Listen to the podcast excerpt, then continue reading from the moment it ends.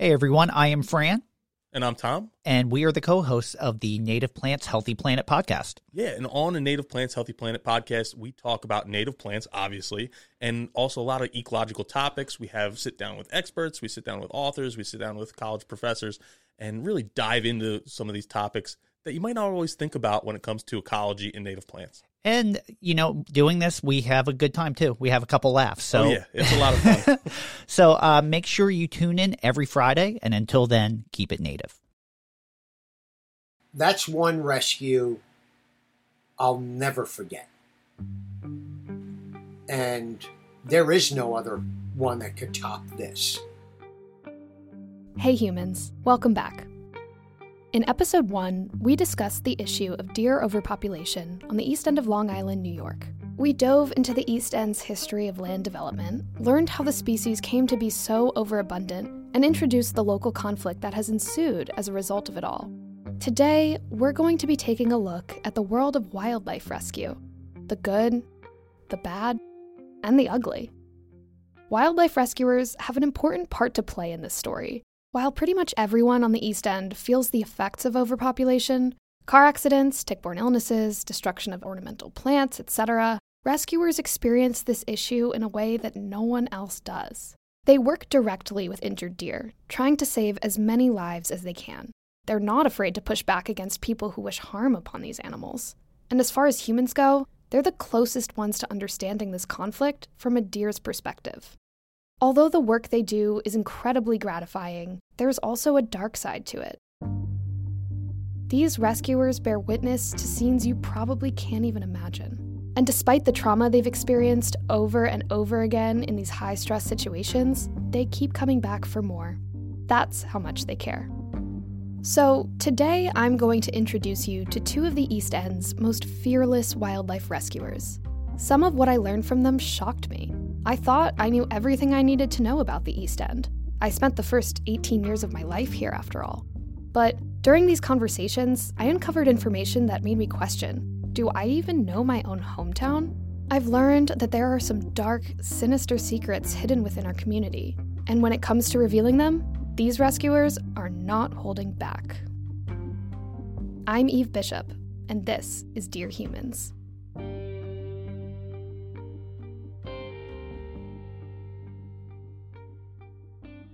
Before diving into this story, I need to issue a quick warning. This episode is going to be a tough one. Some of what you're about to hear is graphic and may be disturbing to some listeners. If you're listening with kids, you'll want to come back to this episode another time. But first, I need to get you acquainted with a very special place. It's called the Evelyn Alexander Wildlife Rescue Center. Located in Hampton Bays, Evelyn Alexander is a rescue and rehabilitation center for wildlife in need. The staff there helps all kinds of creatures, including turtles, raptors, foxes, snakes, bunnies, and of course, deer. Each year, more than one thousand deer make their way to the Wildlife Center. According to Adrian Gillespie, a rehabber at the center, Evelyn Alexander is a hotspot for deer. They're one of the only wildlife rehabilitation centers on all of Long Island that takes deer. And there are three main causes that tend to bring these animals in in the first place. We get in most of the deer across Long Island, so they get hit by cars. That's the number one thing that we get deer in for. They get stuck in people's fences, and they get shot. Evelyn Alexander has made itself known as a resource to animals and people all across Long Island. If a civilian finds a sick or injured animal, they can call the rescue center.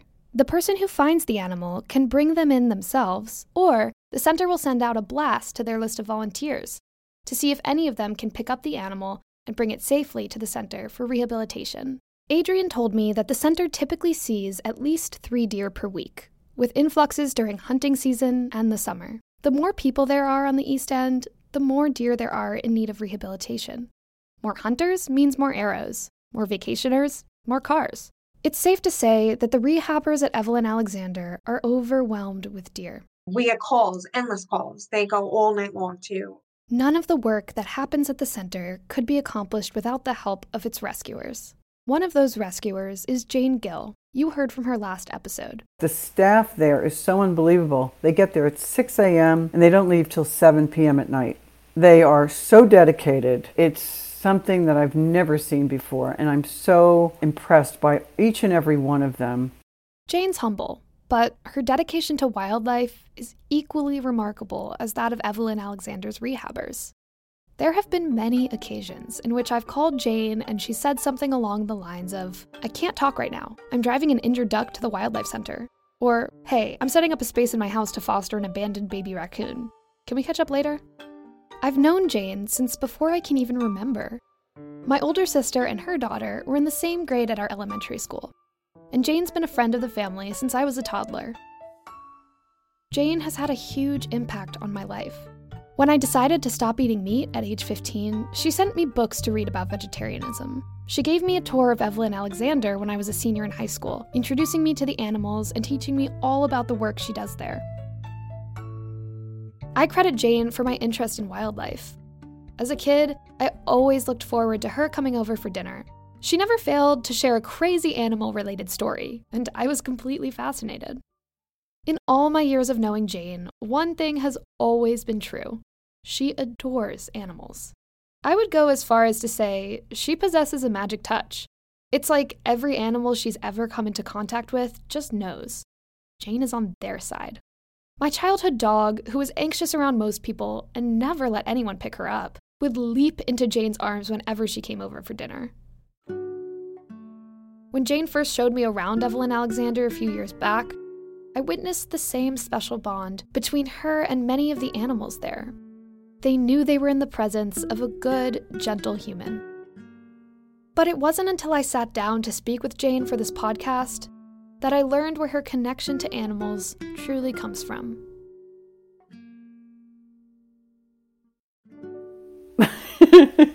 I feel like I'm talking to a psychiatrist. Where did it all start? Well, actually, you know, growing up, I was really left to my own devices um, because I had four older siblings and they were all off in college by the time I kind of was growing up a bit. So I found myself going around the neighborhood, catching grasshoppers and butterflies and baby songbirds and things and bringing them home and helping them to get better or just keeping them and studying them. And then, you know, we spent the entire summer on the beach because my mother worked in the school system, so she would have off all summer, and we would just go to the beach every day. And I started studying all the ecosystems in the jetties at the beach because I really had nobody to play with. So I started doing that and then bringing things home from the beach and setting up little ecosystems at home. This childhood hobby turned into a habit throughout Jane's life. As an adult, she started keeping an eye out for wild animals in need of help. Throughout my life, I just always, when I'd see an animal, I'd bring it to whatever wildlife center, wherever I was living. But when I was living in Atlantic Beach, there was a woman there who had a whole rehabilitation thing set up in her garage. And she would rehabilitate seabirds. I was fascinated. I don't know how I met her, but somehow I met her. Somebody must have told me, oh yeah, go to Bridget. Bridget will take care of the animal. So then I started working with her. And I started helping her. And that became something I really loved. She also was the first person to fence off the piping plover areas in the beach. And this is when they were really endangered. I mean, they still are today. Then she was very sick with cancer. So when she was in the hospital on her last days, when she was dying, she said, "I want my ashes to be spread over the piping plovers and their nests." And it's illegal. You're not permitted to do that. And we said, of course, of course, we will do that. So one day she was, um, she had passed. And her husband called me and he said, we're going to take the ashes and go to the beach. So I was with a friend of mine. I said, we've got to go very quickly. And we were racing to get to Atlantic Beach to meet her husband and throw out all her ashes. As we were driving, there was a huge gull in the middle of the road with a broken wing. And I said to my friend, who just is not a big animal person, stop, I have to get that bird. And he said, I'm not stopping in the middle of the road and you're not putting that bird in my car. And I said, yes, we are, we're getting that bird. But all I was thinking about was like, that was Bridget. That was Bridget. And I needed to make sure that bird was okay. We ended up getting the bird and I took the bird and to this animal hospital in Franklin Square. And I said to the vet, listen, this is a very important goal, because to me, that was Bridget saying to me, I have left now. You are to take over. This is your job now. From that day on, I really became very involved with wildlife and, you know, helping to rescue and rehabilitate. I did what I knew was right because I chose life over death. This is the second wildlife rescuer I want to introduce you to today. His name is Dell Cullum. Dell and Jane's worlds collided on a tragic day that neither of them will ever forget. But before we get into that, I want you to get to know the fiery man who would move mountains to save an animal's life. Dell was born and raised in Amagansett, a town on the East End. He comes from a big family and spent a lot of time with his grandparents growing up. My grandparents were so in touch with all animals, wild and domestic. As a kid, I remember looking out and watching my grandfather feeding wild rabbits. That's a lot more difficult than it sounds. They're just not very trusting animals, and they don't allow folks to get that close to them. And of course, swans. Swans can be a bit aggressive. However, my grandfather used to feed them and get right up in front of them. And never once did he have an issue. The family called that the shine. There was an inner sense of feeling, whether it be an aura that you felt or you could also gift the shine. There was some connection that we could have with wildlife. And I used to see it in my grandparents, and my father also had it. He used to raise birds. And I've seen pictures and I've seen his connection with animals that as I grew up, I saw, didn't realize what it was at that point, but now I look back and I say, yeah, that was his connection. I feel the same way. Whenever I'm dealing with an animal, whether it's a removal or a rescue or even just an encounter, if I take the moment to acknowledge that animal. It doesn't have to communicate in words. They look at your eyes, you look in their eyes. They get a lot of information from you. They don't understand your voice, but they can understand the tone of your voice and the way you speak, just like we do when we speak to people that don't speak the same language. We do it all the time. I'm well aware that, you know, I don't have any mystical or psychic ability. It's just I understand that a connection with these animals is absolutely real. We all have it.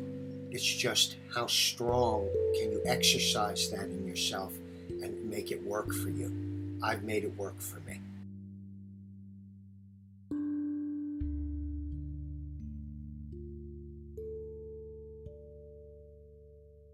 After graduating high school, Dell joined the Navy and traveled around the globe. But he eventually returned to the East End to spend time with his aging parents. It was here that his career as an animal rescuer began to blossom. You know, I had been working with animals and doing trapping in other states. I just didn't come here with that intent. However, I didn't really know what I actually was going to do. I just came here for my parents' sake. But as I got here, I realized that uh, there were issues. And the deer was probably the first issue that came up. But it quickly spread amongst all animals because at the same time there's a deer issue, the New York State Department of Health also had a law going around that the D E C was enforcing, saying that all raccoons that were trapped by licensed trappers had to be euthanized right there on the spot, right in the customer's yard. No questions asked. They had to be put down. I started to question some of these things, that one in particular, because I, I couldn't imagine that anyone was actually falling for that, where the state could pass a law saying that I had to kill another living thing. It made no sense to me. So I said to myself, you know, there's no animal that needs to be killed to be caught. I had been trained how to do this the years prior. I was always a no-kill. I never killed. So I did a little research and I came here and found out everybody was killing everything. These pest control companies, they trap squirrels, they kill them. They trap raccoons, they kill them. Trap an opossum, they kill them. Why? Well, basically so they didn't have to drive around with them all day and take up the space in their car. And then I started to realize the methods. And that got to be a little stressful because one of the main methods was these folks were carrying around water tanks on their trucks, and they would literally drown these animals on the spot. And the state was allowing it. So I knew there was a problem here, and I set out at that point. I said, you know what? This can't be right. I'm going to go into business, and I'm going to announce to everybody that I will trap, and I won't kill anything.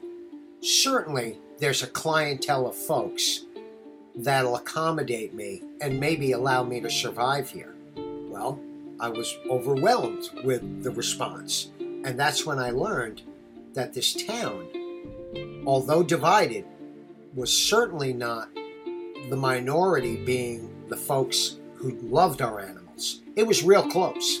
In fact, we might even have the majority, just didn't have a forum to talk about it.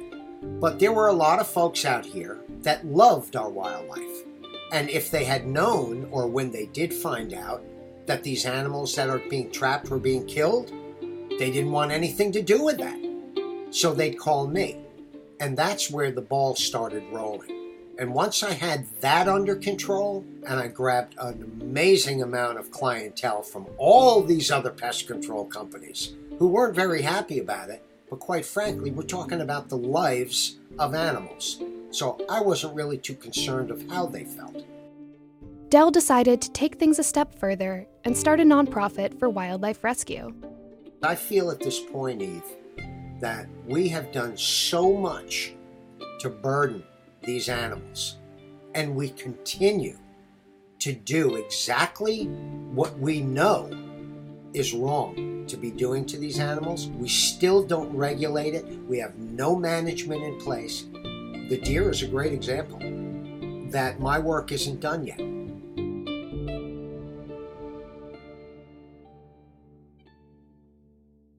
Dell and Jane have both done countless deer rescues. Some have been successful, some have not. But there is one rescue that has continued to haunt them both for years. It brought them together and resulted in a shared bond that could only be born from tragedy. I did a rescue with Dell once. A while back, I was called to the rescue in East Hampton, and then he was called. And it was a doe that was pregnant with twins. And um, we didn't think the twins were viable. Um, so we were going to take them out, and we were going to try to save her. I asked Dell if he remembered this rescue. How could I forget it? It's how me and Jane met, actually.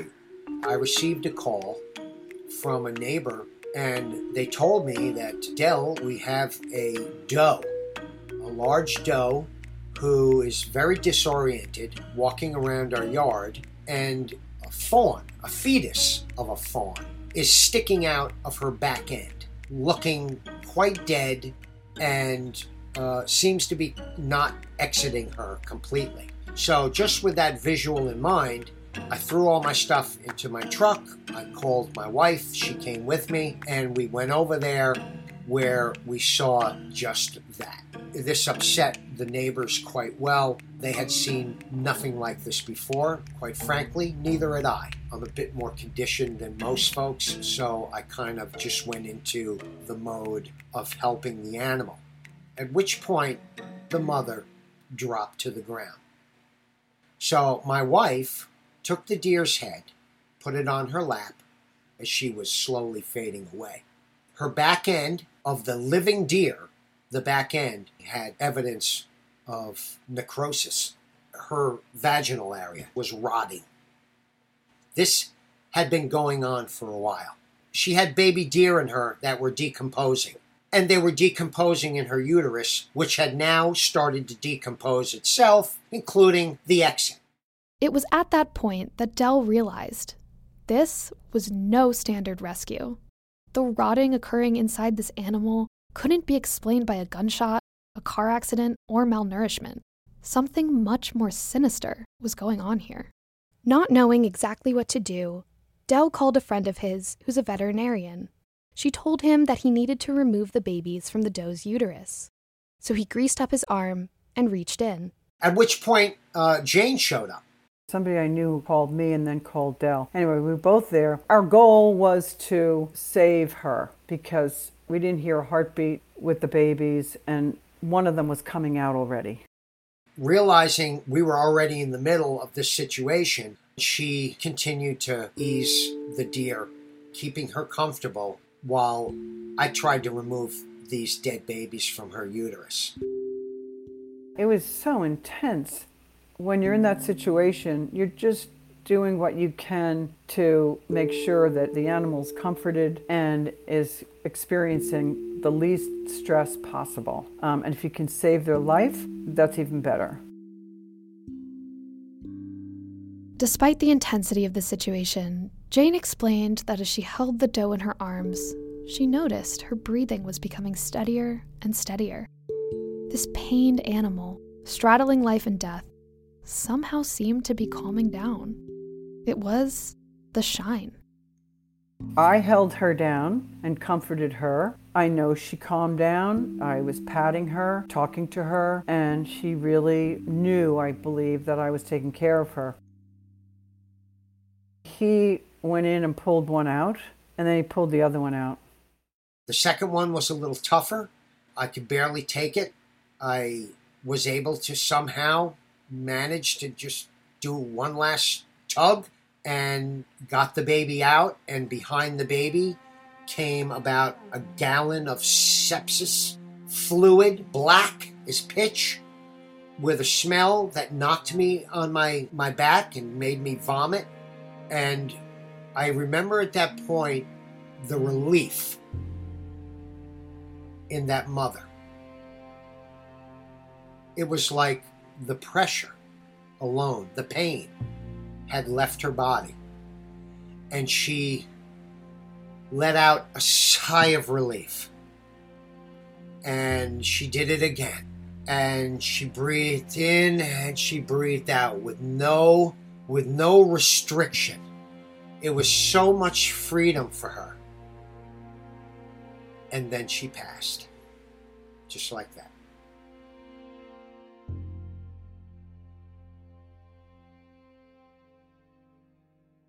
As Dell recounted this heartbreaking rescue story, I found myself in shock. What a terrible loss of life, and what a valiant effort on behalf of these two rescuers. But there was something else. What possible explanation could there be for the rotting taking place inside of this doe's body?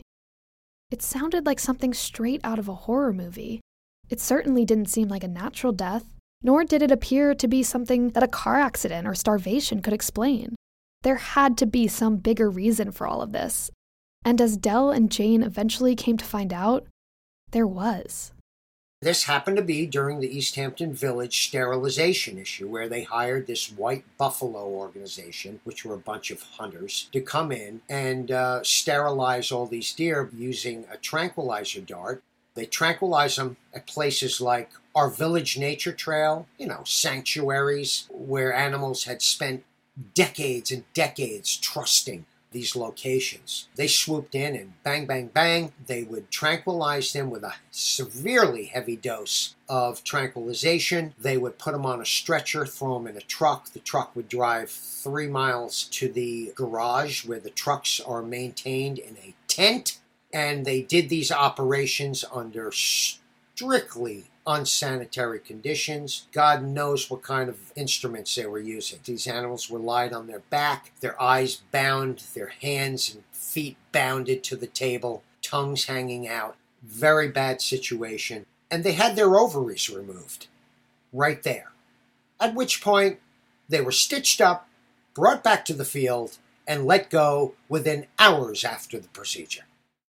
A few years ago, East Hampton Village implemented the sterilization program. It was an attempt to reduce deer populations by sterilizing females, but it went wrong. Very, very wrong. Several died right away. Several died on the table. Some of these animals weren't even females when they were shot. They thought they were, but they made a mistake. So there was a lot of uh, residual negativity to this whole operation. One of the casualties of this failed plan was the doe that Dell and Jane tried so desperately to save. She had been hastily operated on. Her ovaries were removed with two babies inside of her. The sepsis occurring in her body, which killed both her and her offspring, was the result of a sloppy surgery that never should have happened in the first place. The deer was dead. The babies were dead. This was a result of the sterilization operation. The village of East Hampton knew their plan had gone awry when deer who had been operated on started showing up around town with clear signs of rotting. This doe and her babies weren't the only ones, and the village did not want word to get out. As Dell and Jane held the dead doe in their arms, someone else showed up. It was at that moment that it became clear to Dell there was something covert going on here. At that point, somebody else showed up who really wasn't looking after the best interest of the deer. She was more concerned about not letting this come out as being a result of the sterilization issue. And before I could tell her to stop, or before I could tell her that the deer was already dead, she jabbed a needle into it with some sedation, which poisoned the body. You know, now if there was going to be an autopsy, you know, she thwarted that, which I think was really the intent. And about two weeks later, I got another call. It was the same issue, except there were no babies involved. It was a female whose incision had been infected so horribly that it just fell, fell in somebody's driveway. And when I got there, it was still alive as maggots were crawling out of her back end. And it was at that point, after I had the police officer put that animal down immediately, and ironically, that same lady ended up reporting that she was there, and she said, oh, there was no maggots, there was no decomposing, this animal wasn't sick, it had been hit by a car. Uh, she was some piece of work. Jane knows who she is. You may know her. We're not friends anymore. That was the second incident that was clearly and directly related to the uh, surgery from this sterilization program that the village thought was so necessary and was such a tremendous failure. There were many other incidents like these two. Adrian and other rehabbers at Evelyn Alexander witnessed them. People would bring deer who had infections, open incisions, and all kinds of other horrible side effects from the surgery into the center. But for most of these creatures, it was too late. The damage was done. The surgeries were performed very quickly in the field, giving the deer no time to recover from such a major procedure. Here's Adrian, the rehabber we heard from earlier.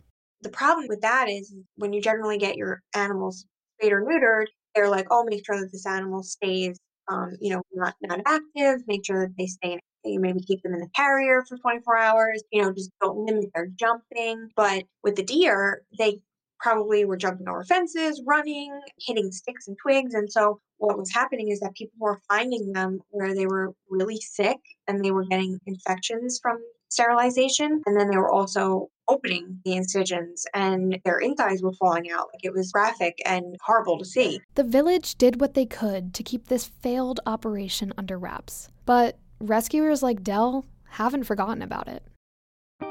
Many years have gone by now. It's been like, what, three, four, going on five years maybe since that. And uh, nothing had ever changed. It, it didn't make a difference. It was a complete waste of money. And deer are just as prevalent now as they were then. And we continue to build houses, continue to take away their habitat. We continue to push them into smaller pockets of land. And they have no place left to go but the little piece that you've left them. We'll be back with more right after the break.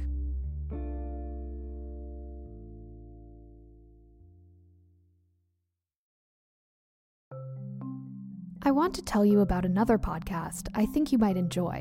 Threshold is a Peabody Award-winning podcast that explores human relationships with the natural world. In their newest season, Threshold takes a deep dive into the mission facing all of humanity right now, containing the climate crisis. On paper, the world has agreed to limit global heating to one point five degrees Celsius over pre-industrial levels. In reality, we are not on track to meet that goal. But the window is not yet fully closed. If we take decisive action this decade, we may still be able to prevent warming beyond one point five degrees. But will we? That's the question facing every person alive right now, and the question driving the new season of Threshold, Time to one point five. Listen to Threshold now, wherever you get your podcasts. I was shocked to learn about East Hampton Village's failed sterilization attempt. I had no idea that something so sinister was happening right around the corner from me. The plan, in addition to being cruel and gruesome, clearly didn't work, which is why the people behind it kept it hidden from the public. After hearing this story, I started to question, should we have any hope for improving the East End's deer situation? Is there any way the local government could implement a deer management plan that would be both effective and humane? A plan that wouldn't result in unnecessary pain and loss of life? Here's Dell again. When you have to resort to death to solve a problem, you're not right.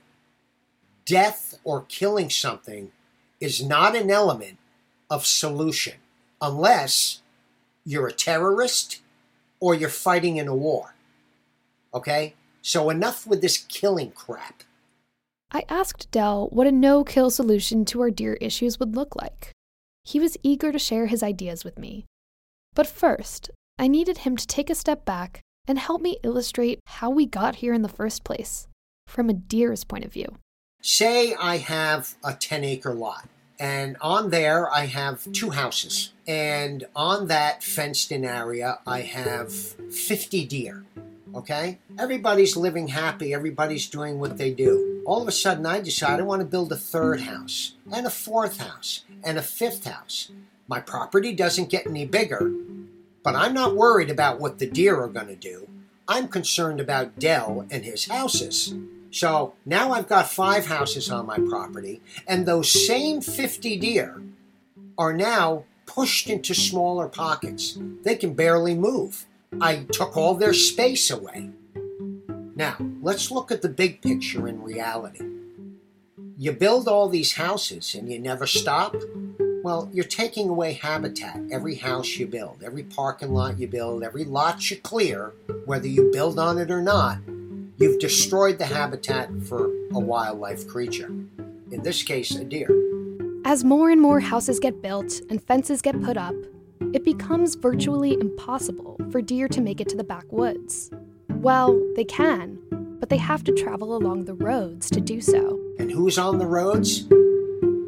People. People see these deer constantly. The first thing they do is go, oh my God, these deer, they're all over the road. Yeah. Because we put them there. We forced them there.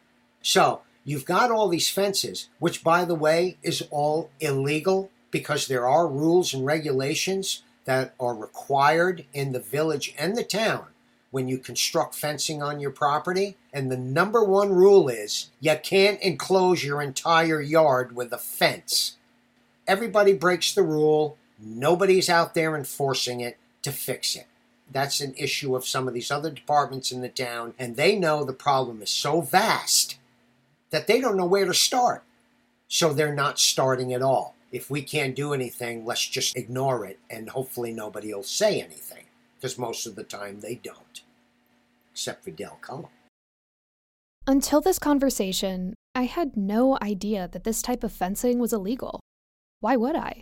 I see them everywhere I go. And with no one enforcing this law, there's no way to stop homeowners from putting them up. So now what? Every block, every street, and every road should have what's called a wildlife corridor. And a wildlife corridor can be ten, twelve, fifteen feet wide in between property. It could be an easement owned by the town, or it could be two neighbors saying, hey, let's do what's right, benefit everybody, and let's share three feet or four feet each of our side property and give our neighborhood the benefit. But what exactly does a wildlife corridor do? The deer are going to use those corridors. not only are they going to use them and get off the roadsides, they're going to want to get in there and hang out in there, because now they don't have to worry about these cars whizzing by. It's an alleyway that leads them to the backwoods, to where these animals are going to ultimately go to and want to anyway. You put a corridor there, the deer will use it. They absolutely will, and it'll solve the problem. I've got one on my property. We have never in ten years had a deer get hit on either my road or my neighbor's road where it comes out. Not one. Not one. And we have deer. We have them here. They hang out here in my yard. We have a nature preserve right across the street, and they all come right down this corridor, and we never see them on the road. That's how easy it is. Was the town interested in this idea? Not at all. Dell is a member of the East Hampton Town Board. The board hosts the town's Deer Management Committee, which Dell has tried time and time again to exert some positive influence over. But when he proposed the idea of enforcing wildlife corridors, it was brushed off. I brought this up multiple times to the village board, the town board, and specifically the town supervisor, who was all ears about the idea, but nobody will act on it. Nobody will act on it. Or they'll think of an excuse. There's no give. There's no give. You know, everybody's screaming for a solution, but nobody's even trying. This is all common sense. Okay? We just tend to ignore common sense when it's not convenient or can't quickly solve the problem. Okay? We rather hide behind it and say, ooh, I don't know the answer to this. I'm just not going to talk about it. That way I won't get in trouble. Me? I talk about it. I get in trouble. I keep the conversation alive because it is an issue. It's not going to go away by doing nothing. It's only going to worsen the situation for you and for them, for the animals and for people. Really, you know, I'm not just standing up for the deer. I'm standing up for everybody. All life is what I'm aiming for. You know, it's to benefit all life. Sloppy decision-making by the local government, including the failed sterilization attempt, makes it difficult for wildlife rescuers to do their jobs safely and effectively. But bad policymaking on a larger scale can be equally challenging. The rehabbers at Evelyn Alexander have witnessed it firsthand. In twenty sixteen, the New York State Department of Environmental Conservation implemented a new rule that makes it virtually impossible for rehabbers to save most of the deer they get in. This regulation states that rehabbers are not permitted to have adult deer in their care for longer than forty-eight hours. If the deer is not able to be treated and released back into the wild within that time frame, rehabbers are forced to euthanize them. Before, deer could be kept at the center for as long as necessary in order to successfully rehabilitate them. And what staff members have realized is that time is crucial for recovery. Here's Adrian. Unfortunately, what we've learned with the deer is that they don't do well with amputations. When they come in here and they lose a leg, we can try to see if they'll do okay. If it's a female, we will release them. If they are a male, they generally need all four limbs to survive. So if a deer comes in and has a broken leg, it's obviously not going to get out in forty-eight hours. Because of this rule, many of the deer who come to the center have little to no chance at survival. So why did the D E C implement it in the first place? Well, their explanation is twofold. One, the D E C doesn't want wildlife rehabbers to have animals in their possession long term. In doing so, there's the possibility of these animals being treated like pets. If deer get too comfortable with humans, the D E C says, it could alter their behavior. A fair point, it seems. Except, wouldn't this be a concern for all animals, not just deer? Why then does this D E C regulation only apply to deer? Well, their second justification is that this new rule will help prevent the spread of chronic wasting disease, or C W D, a neurological illness that only occurs in cervids. So that would be deer, moose, and elk. It's fatal, and there's currently no treatment for it. What's concerning about C W D is that it spreads from animal to animal through bodily fluid contact, meaning that if a deer infected with C W D is re-released into the wild and doesn't end up surviving, another animal could eat that meat and become infected too. Moreover, studies have shown that C W D poses a risk to certain types of non-human primates, like monkeys, that eat meat from C W D-infected animals. Scientists have become concerned that there may also be a risk to people who are exposed to C W D-infected meat, aka hunters and their dinner guests. Since nineteen ninety-seven, the World Health Organization has insisted that it is important to keep all agents of C W D from entering the human food chain. For these reasons, if deer can't be safely released within forty-eight hours, the D E C says they've got to go. But Adrian is suspicious of this explanation. She and many of her colleagues think there's another motivation behind this change. I think that's their way of controlling the population. When the D E C implemented this new rule, rehabbers at Evelyn Alexander were not happy. They immediately started to notice a change in how many deer they were able to save. It really has affected our success rate with the deer and how many deer that we have. When I first started working here, we used to have adult deer in and out of this place, and, and we had a deer pen that was made, and it's big and nice for them. They have natural foliage, and there was no adult deer out there this year. At one point, administrators at Evelyn Alexander decided to take the D E C to court. They argued that the new regulations were, quote, irrational, arbitrary, capricious, and an abuse of discretion. It was a lengthy court battle. But they were unsuccessful. Unfortunately, lost in court with them, but they still don't have a good working relationship with us, something that we hope to repair over time. The court ruled that the D E C's forty-eight hour rule was neither arbitrary, capricious, nor an abuse of discretion. They concluded that the regulation was rational, since forty-eight hours is enough time for a deer in need of a short rehabilitation to be stabilized and released. Additionally, the court declared that this rule is consistent with evidence in the record that an adult deer unable to stabilize within the forty-eight hour window is unable to be successfully rehabilitated. While it may be true that a deer that is severely injured, say four broken legs and a broken back, may not ever be able to make a full recovery, what about an animal that has just one broken bone? If afforded more than forty-eight hours for rehabilitation, wouldn't you think that animal would be able to make a full recovery? The notion that no animal that is unable to recover within forty-eight hours would ever be able to recover is, quite frankly, ridiculous. Imagine if you broke your leg, and the doctor said, well, you certainly won't be recovering fully within two days. You may as well just die.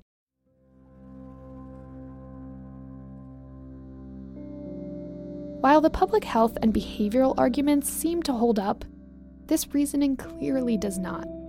Now, I'm obviously coming at this from a biased perspective. I want rescuers like Dell and Jane to be able to save as many animals as possible. I also understand that sometimes some lives must be lost for the greater good of the ecosystem. I can understand why the D E C wants to regulate deer rehabilitation. Chronic wasting disease and too much human-animal interaction could be dangerous to both animals and people. But to me, the forty-eight hour rule seems like an arbitrary regulation the D E C is using to solve a different problem: overpopulation. So here we are. Evelyn Alexander's rehabbers are now forced to comply with the D E C's regulations. For people like Adrian, who dedicate their life's work to these animals, it's a tough pill to swallow. It's awful, and it stings, and it's definitely changed things. For us, it's changed for the worse, but um, I don't know if the D E C sees it that way. They probably see it as something that is easy, because now we're euthanizing more deer than we are treating, um, so we're helping with the population control. So I think they see it as something that is effective. When faced with any issue that's bigger than yourself, it's much easier to sit back and do nothing than it is to do, well, anything, especially if that issue is a controversial one. Having an opinion is one thing, but voicing that opinion publicly, especially to an audience that may completely disagree with you, is scary. With any complex social issue, it can also be difficult to get involved simply because the problem seems so big and so overwhelming. That's how I felt when I started this podcast. How was I supposed to do this story justice when it's so incredibly expansive? I mean, we're talking about climate change, animal ethics, overdevelopment, disease epidemics, the list goes on. But speaking to these passionate rescuers and rehabilitators made me realize the immense impact one person can have by attacking an issue on a micro level. Because of Dell alone, thousands of animals on the East End have been given a second chance at life. And while one could say that Dell's impact is microscopic compared to this planet's unsolved wildlife issues, I'm inclined to say that the creatures he saved would think differently. I'm going to concern myself with these people here, and I'm going to push them until I get through to every one of these people and let them understand that we need to back off on our wildlife. These are living creatures. We're poisoning them. We're trapping them. We're entangling them. We're even going as far as drowning them. And I don't care who you are. That's not right. So, where do we begin? It begins with you and me. It begins with our local government. It begins with somebody taking the responsibility and saying, we need to manage this, not only for our community, but for the sake of these loving and innocent animals. Period. You're not just helping the people. Let's help the animals. I mean, what better thing to be known for?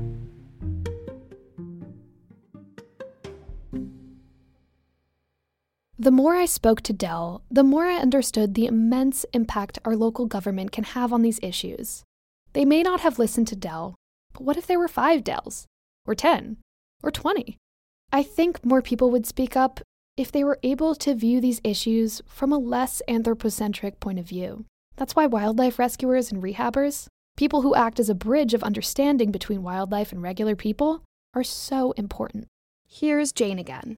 The more you involve the community in a rescue or a release, they get to understand about how to cohabitate with wildlife, especially the deer, and they become more understanding. They become more interested in making sure that the deer have a place to go. And I find that is happening much more today. People are much more interested in working with us than they are fighting us. Rescuers like Jane also work to educate the community in non-rescue situations. Martyrs, a garden center in Bridgehampton, regularly hosts educational events led by wildlife rescuers and rehabbers. They have us come every Sunday to talk to their clients about what you can do. You know, try to not put up eight-foot fencing. Try to use uh, certain things that are deer resistant. Put those in your garden. There's plenty of plantings, perennials, and all kinds of things that the deer don't like. You can have a beautiful garden and the deer won't come near them. So, you know, they are encouraging people to learn how to coexist with deer. The more we do it, the more we go to community events and talk about what you can do to coexist. I think it's making a difference. I really do. For Dell, the most effective way to educate the public is by targeting those who are most receptive to learning new things. Children. I educate adults too, because they want the knowledge, but the kids, I never miss an opportunity. The first thing that comes to my mind is, oh my goodness, here's an opportunity for me to reach more young kids, more young minds, because the generation has already showed me that they care more for our environment than we did. This is a generation that is going to care. They're going to give a crap. But for the rest of us adults, I think the number one thing we all need to do is acquaint ourselves with local wildlife rehabbers. Do some research, find the rescue center closest to you, and save their number. That way, if you ever come across an animal in need, you'll know who to call.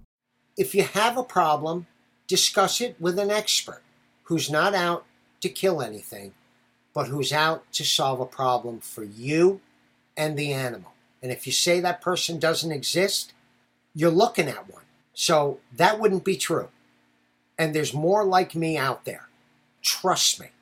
And if you do, for some reason, have trouble finding someone like Dell, call him.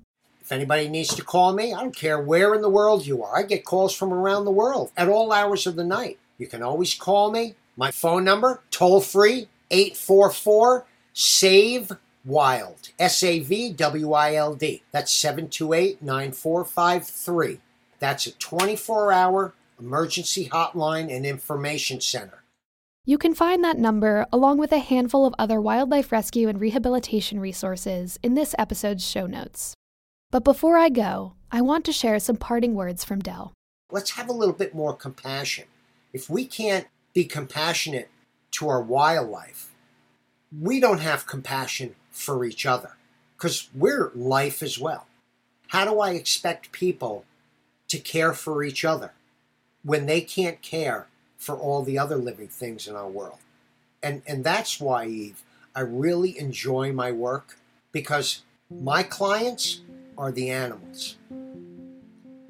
And they trust me, they don't second guess me, they respect me, and they know I'm there to help them, and I dedicate myself to them.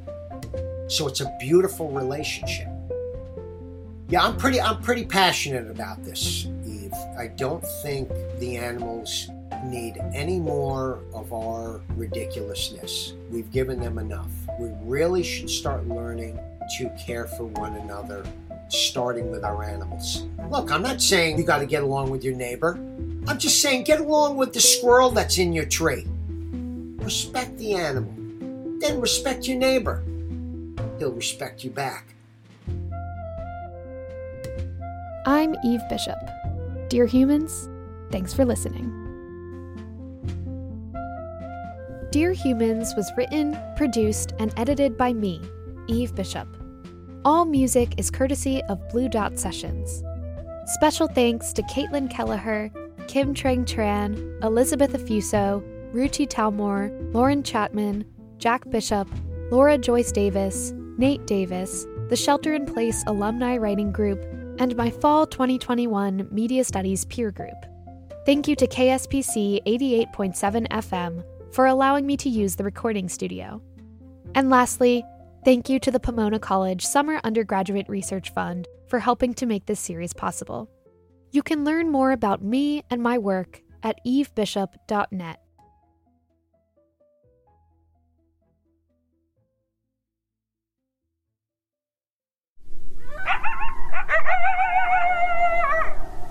Strange Animals Podcast brings you weekly, family-friendly episodes about surprising, mysterious, or just plain strange animals. From the colossal squid to Mothman, tune in to discover your favorite animal. Subscribe to Strange Animals Podcast through your favorite podcast app. You know by now how podcasts work.